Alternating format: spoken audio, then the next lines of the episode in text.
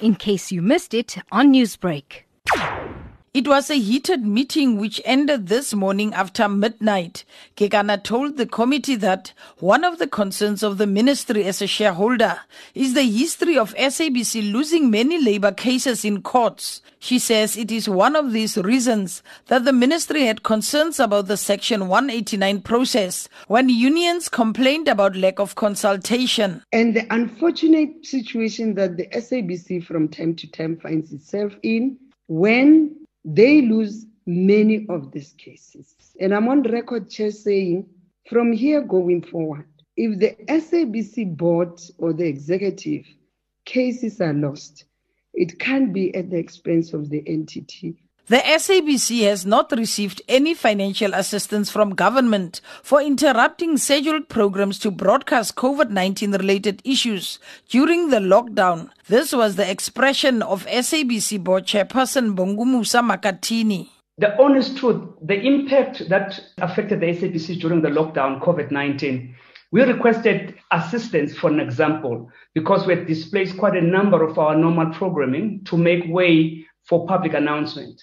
We did not get the money uh, because government, national treasury has made it clear that there is no further bailouts for the SABC. And we have to make sure that we do everything possible as informed by our turnaround strategy to get the SABC out of the situation it's in. SABC Group CEO Madoda Mxakwe has defended the decision to reduce the salary bill through retrenchments. He says the figure of job cuts has further been reduced by 200, while some affected employees will have an opportunity to apply for other vacant positions. The original number of affected employees was 600. The board engaged with us and said, go back and relook at this and ensure that these processes are done in a very sensitive and humane way ensure that there's personal and professional counseling on those affected employees. It was within that that we then reduced this number to 400. Political parties in the committee have agreed that the SABC board should go back to the drawing board to find solutions and that retrenchments should also be the last resort. A call was also made that the board should engage with the shareholder.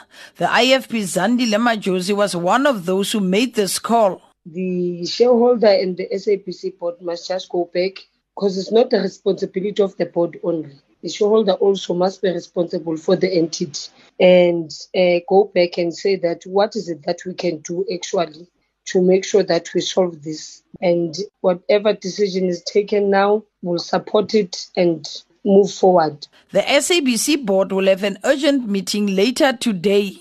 Newsbreak, Lotus FM, powered by SABC News.